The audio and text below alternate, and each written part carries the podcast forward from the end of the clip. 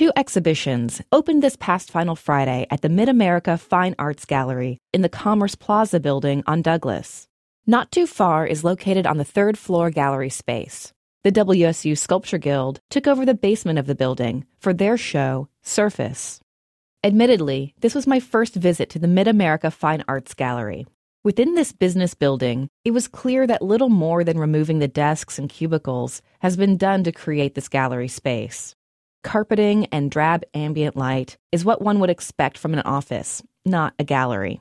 As I walked through the exhibition, Donald Judd's statement came to mind that a work only needs to be interesting. And unfortunately, most of this exhibition did not rise to the occasion, with one exception. The works displayed by Armando Minjares. His formal explorations of the painted surface and his three dimensional objects provided a much welcomed visual and conceptual counterpoint to the rest of the show. Taking the elevator down to the basement was like being transported to a completely different world. The elevator doors opened to reveal myriad sculptures in a well lit open space. Entering, one is greeted with a gnarly sculpture of painted car tires by Joanne Taylor.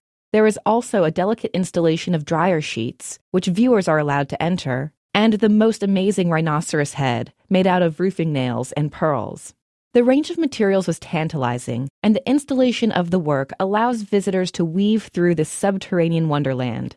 Not too far and surface are like mirror opposites of each other in several ways. It looks like the Mid America Fine Arts Gallery broke even with this dual exhibition venture. For KMUW, I'm Lindsay Herkimer.